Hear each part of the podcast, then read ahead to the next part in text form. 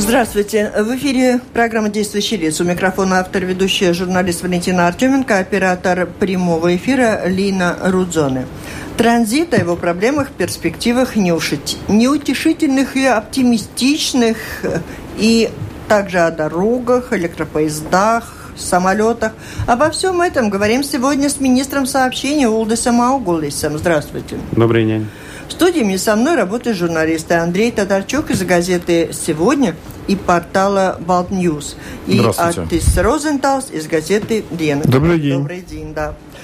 И слушатели могут включаться в разговор через интернет с домашней странички Латвийского радио 4. Присылайте свои вопросы Улдису Аугулису. Но вначале мы эти вопросы задаем здесь на месте сами. Так, на этой неделе правительство определилось по двум вопросам сферы сообщения: финансирования автодорог и закупки электропоездов.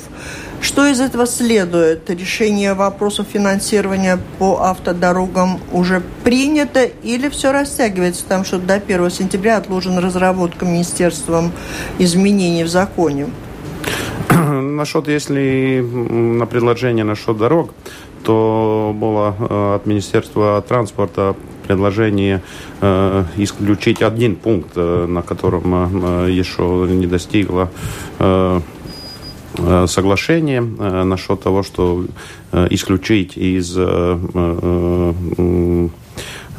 закона то, что если есть по возможностям бюджета.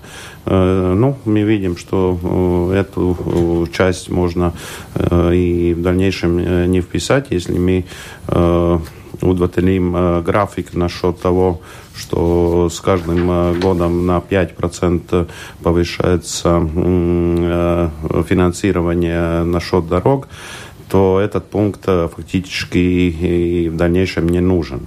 Но то, что после заседания кабинета будет обсуждаться еще в рабочей группе, как правильнее насчет этого вопроса двигаться, потому что уже в конце прошлого года, в декабре месяце, мы приняли несколько пунктов. Одно из пунктов было то, что если акцизный налог на нефтепродукты превышает план, то те деньги приходят дополнительно на следующий год, и фактически это примерно составляет и ту часть 5% роста бюджета на дорог. Ну, видим, и в этом году у нас на 10 миллионов больше бюджета, чем было в прошлом году. На следующий год планируется на 25 миллионов больше. И эти 25 миллионов мы будем вложить в региональные и местные дороги, потому что в этих дорогах самые большие проблемы у нас в государстве. Так что будем продвигаться, потому что самый критический момент у нас, когда кончаются евросоюзные фонды, это часть уже 2019 года и в основном 2020 год. Вот идет такое планирование заменить это потом. Но на сегодня деньги есть, и ремонтов достаточно довольно много. В этом году, в прошлом году, в этом году и на следующем году мы будем ремонтировать дороги в том же уровне, примерно 1100 километров за год. Это довольно большой объем. Мы видим, что и сейчас на дорогах сколько светофоров, сколько надо ждать. Ну, конечно, это осложняет ситуацию для водителей, но потом эти участки будут в хорошем состоянии. Ну, единственный вопрос из личного опыта. Вот мы говорили с вами уже, когда шли сюда в эфир, что совсем недавно по дороге в Екапилс мы ехали тут с по левой стороне, да, Даугавы, и по дороге, которая как зеркало гладка, но на ней как-то мало транспорта. Как вы определяетесь, что ремонтировать, что нет? Казалось бы, что надо отремонтировать в первую очередь то, где едет больше всего машин, или нет? Так и есть, там, где большая интенсивность, там, где качество дороги, там, где есть из регионов планирования, те видения, где должны развиваться и ремонтироваться дороги от самоуправлений. Все это берется вместе. Конечно, надо учитывать то, где построены дороги, где прошло уже 5-8 лет, где надо менять верхний слой, то и эти работы продолжаются. Да, трудно, конечно, объяснять водителям и жителям, почему рядом плохая дорога и меняется верхний слой там, где вроде дорога ничего.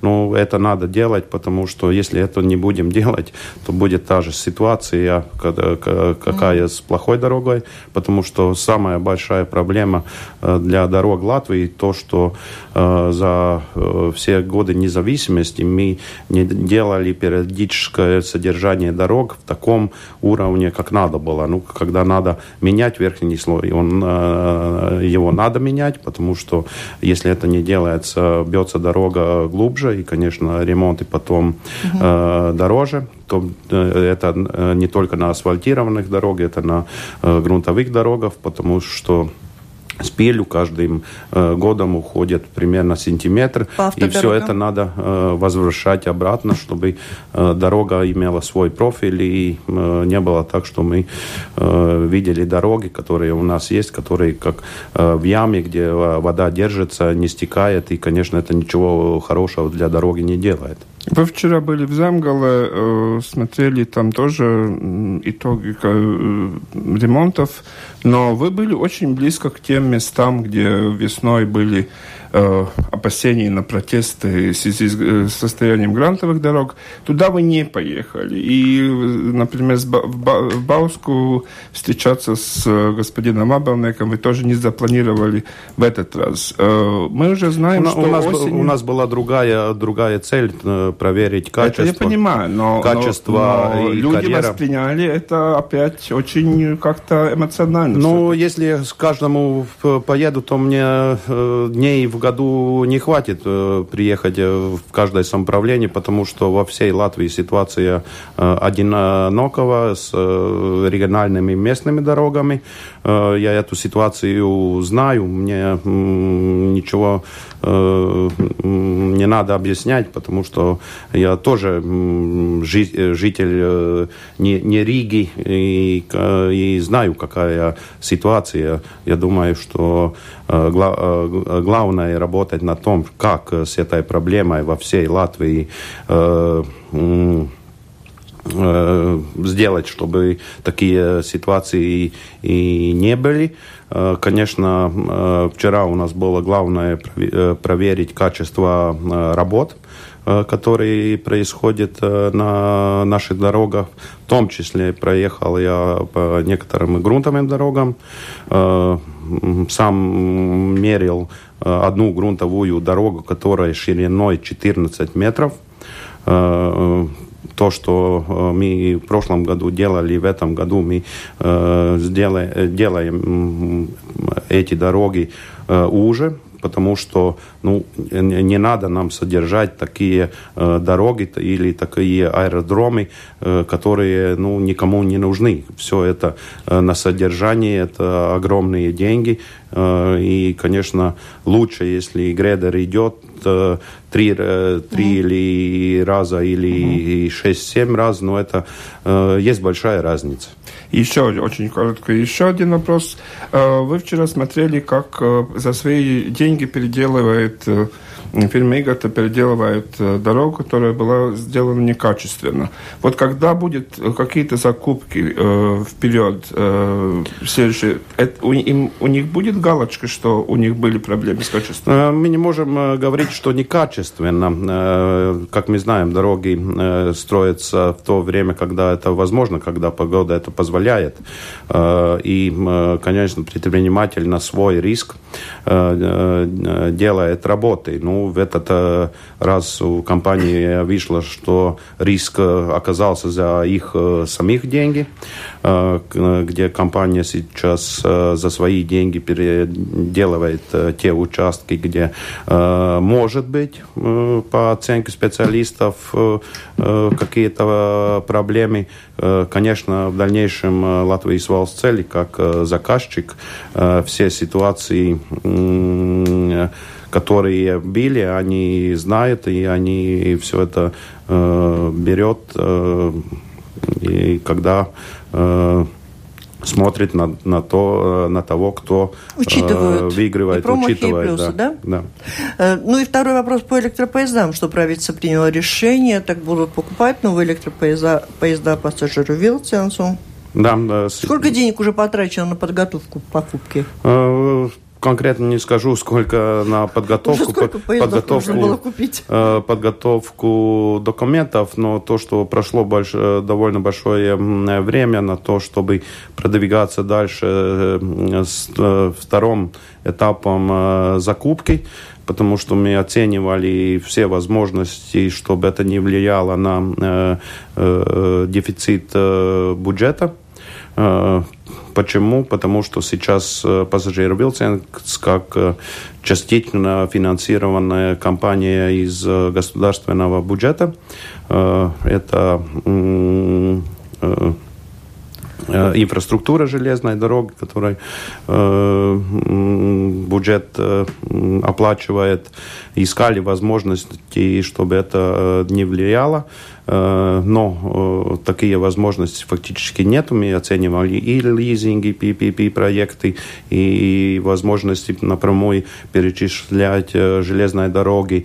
Ну, все это не действует. Если мы будем перечислять напрямую железные дороги, в той же ситуации мы поставляем и железную дорогу. То есть деньги берем из бюджета? Когда нет, деньги не берется от бюджета. Деньги берется или от европейских банка инвестиций или наших финансирователей, наших местных банках в кредит. Но то, что по статистике по-бухгалтерски заходит то, что это долгосрочный займ государства, и от этого пассажирский поезд не может фактически уйти.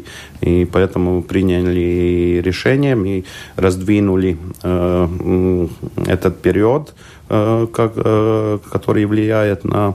Чтобы избежать этого названия? Не избежать названия, чтобы это поменьше влияло на формулировку, на эту, которая отягощает потом нашу ситуацию. Да. Но деньги-то кто будет брать, платить? Пассажир Вилсенс? Пассажир Вилсенс будет сам. Ну, откуда у него? Он же живет на дотации государства. То, что мы видим, пассажирский поезд оценил и свой бизнес-план, и Банк европейской инвестиции тоже проект смотрел и готовы финансировать, потому что видит, что этот проект пассажирский поезд может поднять. За свои? За свои, конечно. Зарабатывает пассажир Вилсенс? Пассажир Вилсенс, да. Коллеги, продолжаем. Давайте по другим темам. Коротенечко, давай.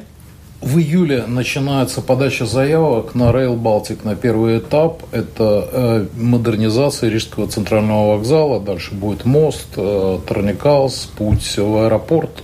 И вокзал аэропорта. Да, уже известно, что компания Штрабаг, материнская австрийская, будет участвовать. Байба Рубес, руководительница этого проекта, прописала, что в конкурсе может учитывать только компания, имеющая опыт строительства вокзалов на территории Европейского Союза. В связи с чем я вчера говорил с Гунтисом Райсом из Контабуга, и он возмущается. То есть игроков, которые строили вокзалы, можно пересчитать по пальцам. Но эту закупку в первую очередь не делает Rail Baltic, и Байба Рубес это делает Эйропас Дзелзцеля линия, которая, как и все конкурсы, открытые конкурсы, где может участвовать или отдельные компании, или компании вместе, которые объединяются.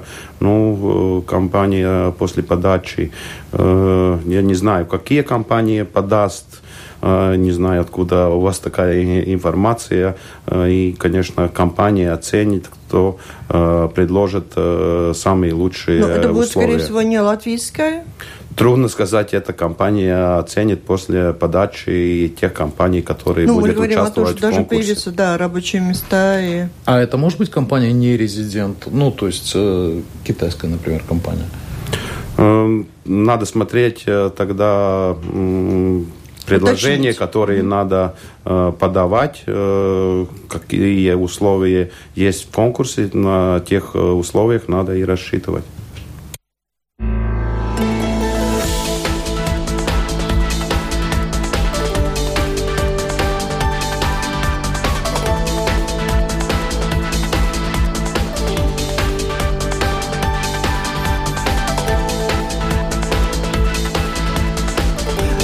Слушайте программу Латвийского радио 4 «Действующие лица». В ней сегодня принимают участие министр сообщения Улдис Аугулис и журналисты Атис Розенталс из газеты «Дена» и Андрей Татарчук из газеты «Сегодня» и портала «Балтньюс». И слушатели присылают свои вопросы по электронной почте с домашней странички Латвийского радио 4. Телефон студии 67-227-440. Намного нас, наверное, не хватит, потому что сейчас очень много серьезных вопросов. Россия, Астана. Кто начинает, пожалуйста? Начну, пожалуй, я. Начну с Астаны. Начну даже не с Астаны. Эдвинс Берзнинш, руководитель Латвияс Дзельсцеля, сказал, что, в общем-то, пограничный переход в Бресте и Милошевиче имеет ограничения, буквально работает на пределе своих возможностей. То есть означает ли это, что мы можем забрать, наконец, с традиционного уже коридора азиатские грузы, и они пойдут не через Брест, а пойдут через Ригу? На северной фактически мы каждый день контейнер или группу контейнера забираем. Это, правда, мы потому это что... Рига, Латвия. Рига, Латвия. И рост контейнерных перевозок у нас за первые 5 месяцев в сравнении с прошлым годом повысилось на 30%. И здесь мы видим, что та работа, которая продвигалась в прошлом году и продолжается в этом году, дает свои плоды. То, что каждым годом увеличаются перевозки из Китая примерно 7-12%, конечно, возможности пропуска, если это один пункт, конечно, он осложняется. И, конечно, здесь мы видим и свою какую-то возможность насчет передвижения грузов, особенно для Скандинавии, через нас, потому что не надо везти грузы в Европу, потом из Европы в Скандинавию. Это можно сделать напрямую и на выгодных условиях. И поэтому мы прошлый год... А в Бресте там они не могут расширить свои возможности? Там довольно трудно. И, конечно, нам надо считаться и с тем, что если мы видим Брест, что я в Китае тоже встречался и с предпринимателями, они тоже спрашивали, почему Рига лучше, чем Польша, Варшава. То, что мы показали, что у нас довольно быстрый путь, и что главное, что не надо перегружать поезда с одной колонны на другую, и из границы Китая мы можем прийти в Ригу или в Вентспилс, или в Лиепаю на одной колее, которая, конечно, дает те затраты меньше, особенно на перегрузку, потому что все движения, которые есть, они что-то стоят. Так я бы хотела понять, просто на самом примитивном уровне, пожалуйста, скажите, статистика дело хитрое. С одной стороны, вы говорите, что контейнерные перевозки, их объем возрос на 30%, увеличиваются перевозки грузов из Китая. При этом мы слышим и читаем о том, что все, грузоперевозкам в Латвии просто транзиту конец, все заканчивается, осталось жить совсем недолго. Конкретно, что же у нас происходит? увеличивается грузооборот или уменьшается? Если сравнением с прошлым годом на 5 месяцев, сравнение первых 5 месяцев, то мы видим, что общий грузообъем на железной дороге сравнение на 4,4% больше, чем в прошлом году. Может, прошлый год какой-то очень сильный? С чем сравниваем? С хорошим годом? Мы сравниваем с прошлым годом.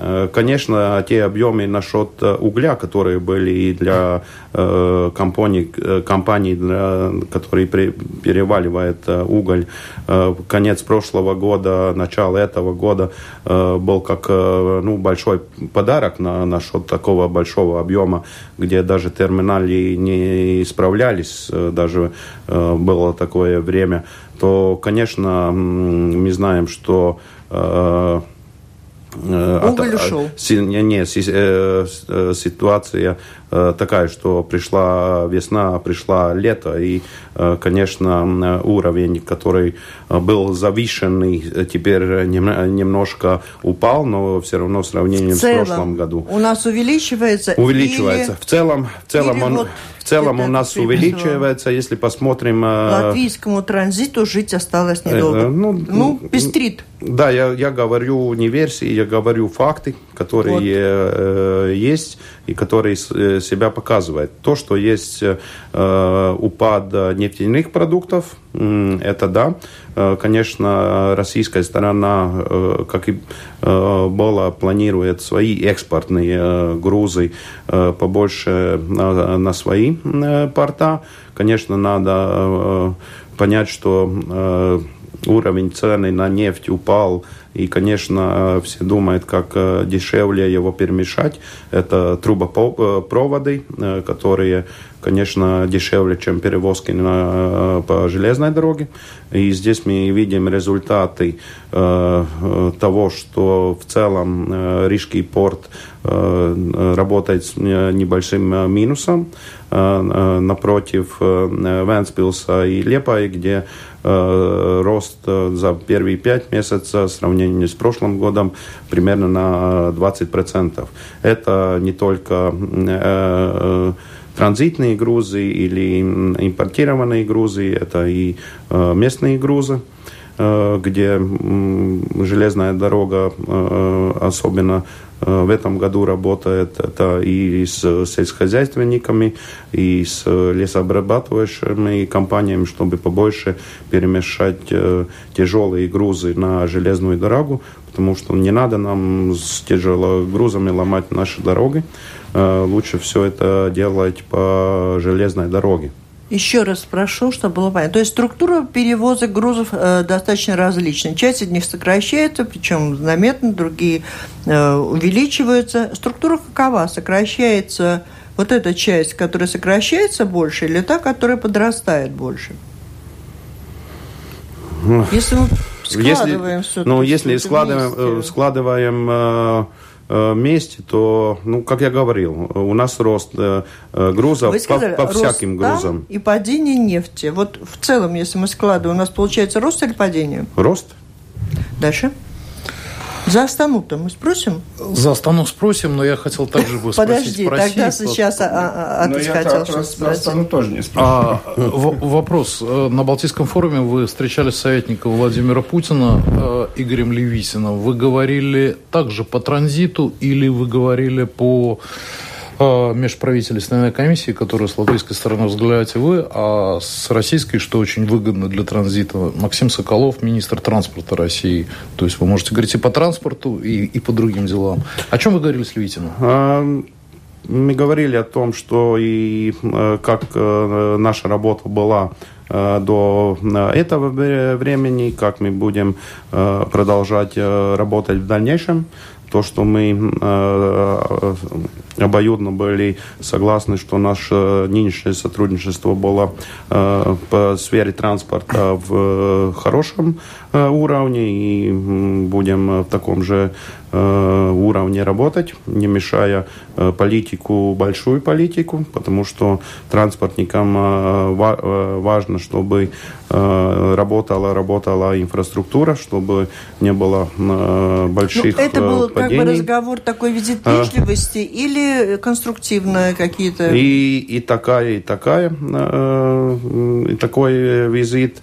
Насчет межправительственной комиссии, да, мы говорили о том, что может межправительственная комиссия состояться в конце сентября, в начале октября этого года. Время, конечно, будет уточняться, потому что у нас довольно много вопросов, и договор по сообщению железной дороги, и другие вопросы, которые нам надо обсуждать и, конечно, подписывать, чтобы дальнейшее сотрудничество было на таком же хорошем уровне, и не были какие-то вопросы о том, что кто-то кому-то что-то не дает, как не дают грузов или что-то такое. Если посмотрим там, с российской стороны, то мы видим, что уровень грузообъемов остается довольно высокий. Это примерно 75% от всех грузов. И если мы отдельно смотрим не НВС государства, Беларуси и остальные государства, то мы видим, что со стороны России рост грузов даже больше моих сказанных 4,4 общих процентов. Это, конечно, дает хорошее сотрудничество насчет транзита из Азии, из Китая, где мы совместно работаем с РЖД и трансконтейнером, который помогает содержать этот путь и показать возможности и скорость этого пути. Это доказывает наши обратные грузы в Китае, которые в мае месяце пошли 2 поезда в город Кашгар. И с хорошими результатами. Если мы планировали, что это будет из Риги за 10 дней, то поезд пришел за 7 дней. Это, конечно, дает та хорошая взаимодействие компании. По всему пути такой. Там поезд идет через Россию? Через Россию небольшой участок, получается, Казахстана. Обходя Киргизстан, потому что через Киргизстан напрямую нет железной дороги. У меня такой вопрос возник, может, какой-то и неверный. Если у России сегодня задача направить как можно больше своих грузов в свои порты и перегружать... Своих экспортных грузов. Вот я хочу спросить. Учитывая, что транзит без участия России практически невозможен, не может случиться так, что они могут использовать транзит и повернуть его тоже в свои порты? Здесь надо смотреть на возможности портов. То, что я говорил, если у нас, когда был кризис, объем грузов упал, сейчас грузообъем поднимается из той же России, и поднимается из Китая. И, конечно, все порты не могут справляться. Ну, и, конечно, и железные дороги не могут справляться. Много, и на всех должно хватить. Сам принцип. Вот может страна, через которую везут груз, договорились две страны вне, там Индия, Китай, Латвия, Европа, как-то эта страна перенаправить, договориться, если им будет выгодно, и тем, и другим, и забрать. Сам бизнес пойдет там, где выгодно. Государство может показать, доказать возможности, но бизнес сам выберет, куда ему лучше идти. Конечно, если нет какие-то особенные политические решения, которые могут действовать только при каких-то дотациях. Датировать бизнес долго, это неправильно, и это фактически невозможно. Ответительный вопрос, что бизнес пойдет туда, где выгоднее. Будет там выгоднее и пойдет туда. Несколько недель назад появилось известие о том, что Клайпедский порт обогнал Рижский, и тогда был такой сюжет по телевидению, где появился бывший министр Шлессерс и сказал, что некоторые предприниматели Латвии собираются судиться с Литвой, чтобы на европейском уровне, чтобы позволили латвийским предпринимателям использовать литовскую железную инфраструктуру. Вот вы как эксперт, как вы думаете, насколько это возможно в нынешней ситуации вообще этого добиться? Ну, трудно сказать, это будет решение суда, но то, что должна, и литовская сторона ждет решения Еврокомиссии насчет участка Ренге и либерализации своей железной дороги, где литовская сторона должна будет принять решение. Последний раз я спрашивал, когда литовский министр был здесь у нас в Латвии на форуме Rail Baltic, то еще не было ответа из Еврокомиссии. Конечно, и мы смотрим и ждем, потому что нас тоже этот вопрос интересует. Если мы посмотрим со своей стороны, то за 24 часа мы можем этот путь со своей стороны сделать, что есть железнодорожное сообщение. Будем смотреть, какое будет решение, что принята литовская сторона. Конечно, это нам даст какую-то значительную выгоду насчет транзитных грузов и на грузообъем для железной дороги. За 24 часа, простите, от Даугавпилса до Калининграда? Этот идет речь на участке Ренге, да, чтобы и сигнализацию проверить, весь участок проверить. Астана, тема номер один для Казахстана, точно тема номер один. Ждете ли вы конкретных каких-то встреч, договоров, подписаний? Что будет выглядеть? В первую очередь 9 июля день в Латвии, в Астане, где я и президент Вейонис будет принимать участие. 10 июля начинается транспортная неделя, где тоже президент будет открывать форум для транспортников, запланированы некоторые конференции, круглые столы с нашими коллегами из Казахстана, России, Китая и других стран. В том числе я буду принимать участие. У меня будет и двухсторонние встречи с министром транспорта. Казахстана. Да. И планируется и встреча министром Казахстана и по инвестициям и развитию господином Касимбеком, который является и руководителем с стороны Казахстана межправительственной комиссии, я с латвийской стороны руководитель межправительственной комиссии. И у нас есть вопросы, которые нам надо обсуждать. И основной вопрос – это, конечно, сотрудничество насчет грузов, грузообъема, транзита из Азии, транзита в сторону Азии. Так что все эти вопросы будут обсуждаться на этой транспортной неделе. То, что Казахстан как сосед с Китаем, и где ведет фактически все транзитные коридоры, Казахстан для нас как партнер очень важен.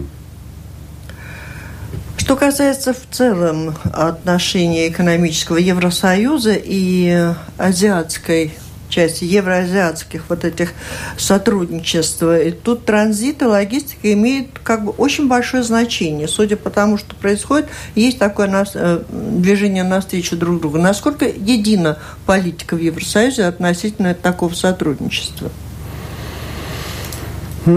Насчет единой, конечно, там, где бизнес, каждая страна смотрит на свой выгод. И, конечно, мои визиты в Китае, например, я тоже больше смотрю и говорю на те возможности, которые есть для Латвии. Потому что мне впервые важна экономика Латвии.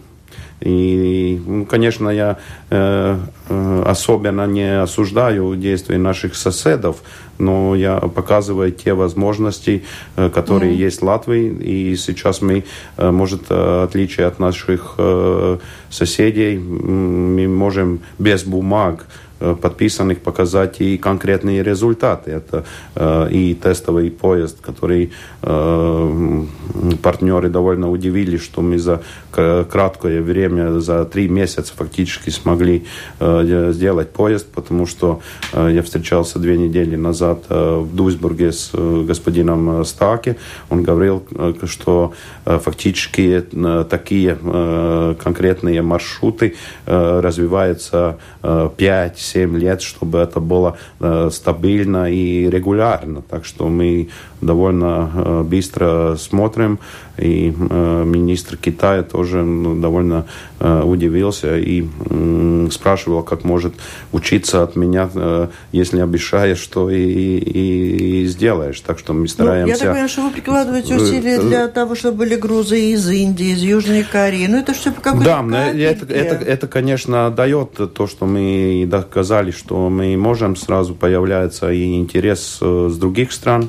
В Лейпциге на ITF-форуме или Интернациональном транспортном форуме я встречался и с корейской стороной, и переговорили, и показывали все свои возможности, которые, возможно использовать каждой страной, смотря на... А тратить на это силы и время? Это же по капельке там какой-то можно получить. Я думаю, что не было бы правильно, чтобы я сидел только в министерстве.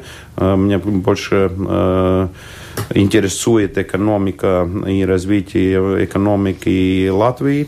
И то, что я говорил уже, то, что нам, несмотря на то, что сейчас грузообъем в сравнении с прошлым годом увеличился, нам все равно надо думать о диверсификации грузов, чтобы мы могли работать, и, конечно, увеличивать грузообъем, нынешний грузообъем. Без работы, без показывания себя и своих возможностей никто просто так не придет. Я переезжал границу, не видел, что возле границы сидит инвестор или грузовладельцы и ждут, когда мы что-то им дадим, за ними надо ехать. Кроме грузов есть и пассажиры на железной дороге. Планируется открывать какие-то новые направления, в том числе Вильнюс, Даукупилс, пассажирские. И, может быть, еще что-то? Сейчас идет разговоры, для наших пассажироперевозчиков пассажирского поезда самая важная и главная задача – это сейчас закупка новых поездов, чтобы мы вообще после 2025 года могли использовать пассажирское сообщение по железной дороге. Если это не сделаем, то довольно трудно нам будет говорить о развитии пассажирских перевозок насчет поезда. Но результаты, если посмотрим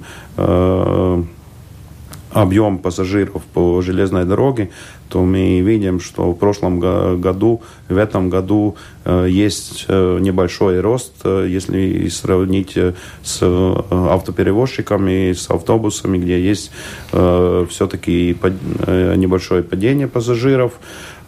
Здесь тоже интересная ситуация, там, где автобус и получше, поновее, там и поставлены видеокамеры, там видно, что и прибыль у этих перевозчиков побольше, и, конечно, побольше пассажиры, потому что для пассажира, который платит, ему тоже нужен комфорт и передвижение.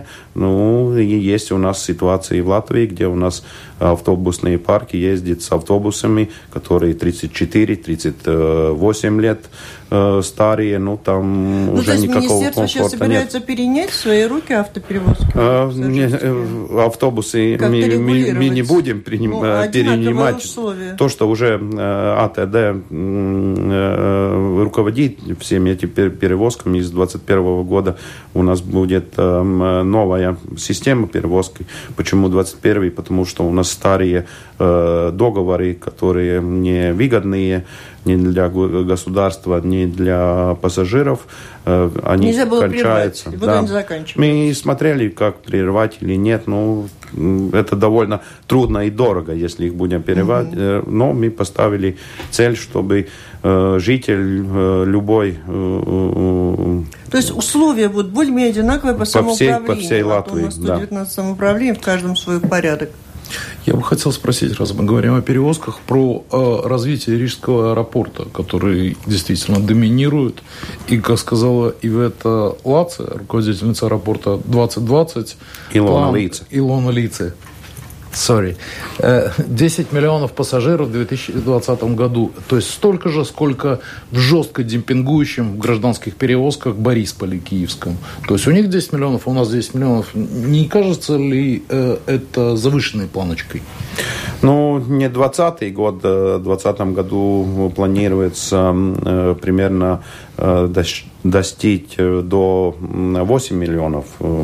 Конечно, до 2020 года 10 миллионов из 5,6 нынешних, ну, это невозможно сделать. Но развитие аэропорта дает эти возможности. Мы видим, как развивается и airBaltic, то эта планка довольно достигаема. Но здесь нам надо работать, чтобы это достичь, потому что нам надо продолжать развитие аэропорта, так называемый 6-й уровень, потому что там, где приезжают пассажиры, аэропорт уже становится маленьким, потому что планирован на максимальный объем 3,5 миллионов, а сейчас уже 5,6 миллионов. Пропускаемость аэропорта становится все труднее и труднее. Особенно это видно в часы пик. Это во время с 11 до примерно 2 часов, где большой поток пассажиров, и аэропорт становится уже маленький. Дало что-то новое, открытое в прошлом году для нешенгена стороны, которая дает возможности увеличивать объем пассажиров. Но главное, надо продолжать развитие аэропорта, потому что интерес использовать Ригу с каждым годом повышается.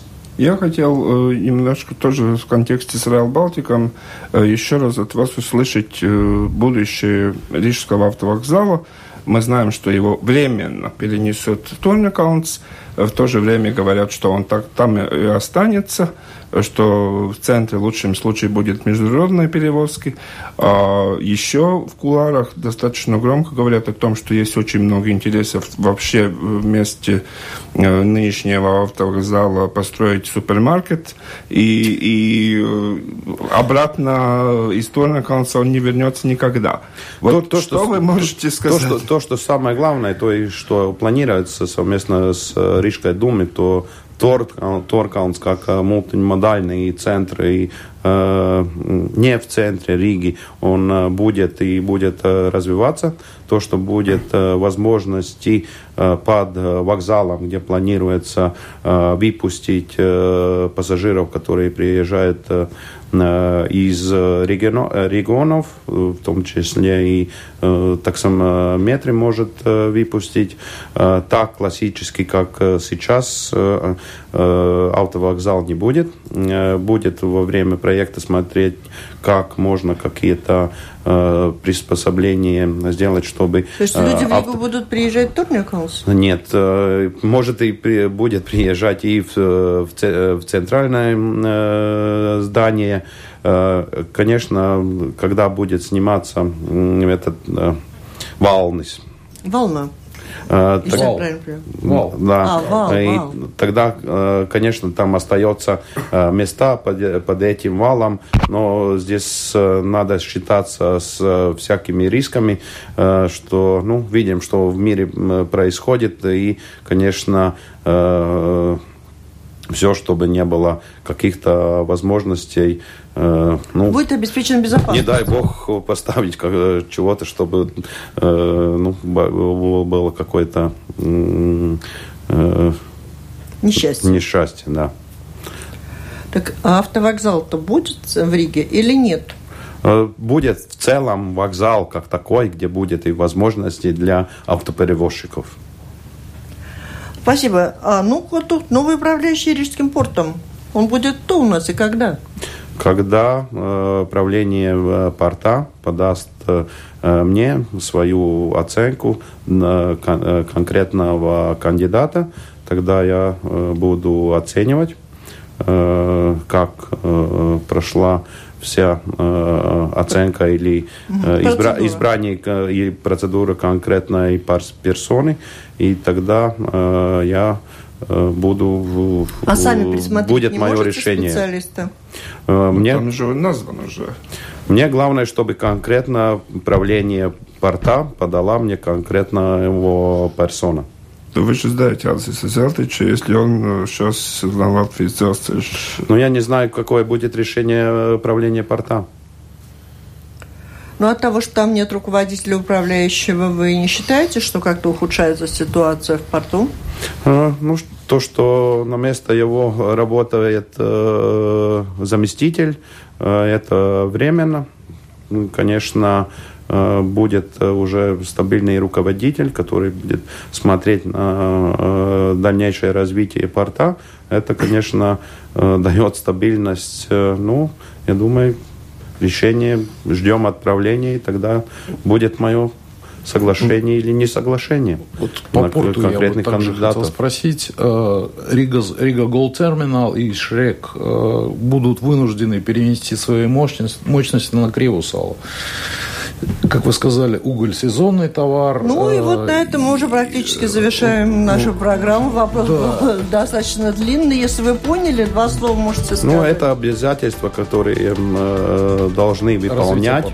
И, конечно, развитие Кривусала по тем условиям и должно продолжаться. Мне кажется, оптимистичный какой-то разговор получился. И будем надеяться, что транзит, как и в давнишние какие-то времена, все-таки составлял достаточно весомую часть в нашем продукте и даст возможность состоянию материальному Латвии быть как можно больше лучше. Это была программа «Действующие лица». В ней приняли участие министр сообщения Улдис Аугулис и журналисты Андрей Татарчук из газеты «Сегодня» и портала «Балтньюс», а также Атис Розенталс из газеты «Дена».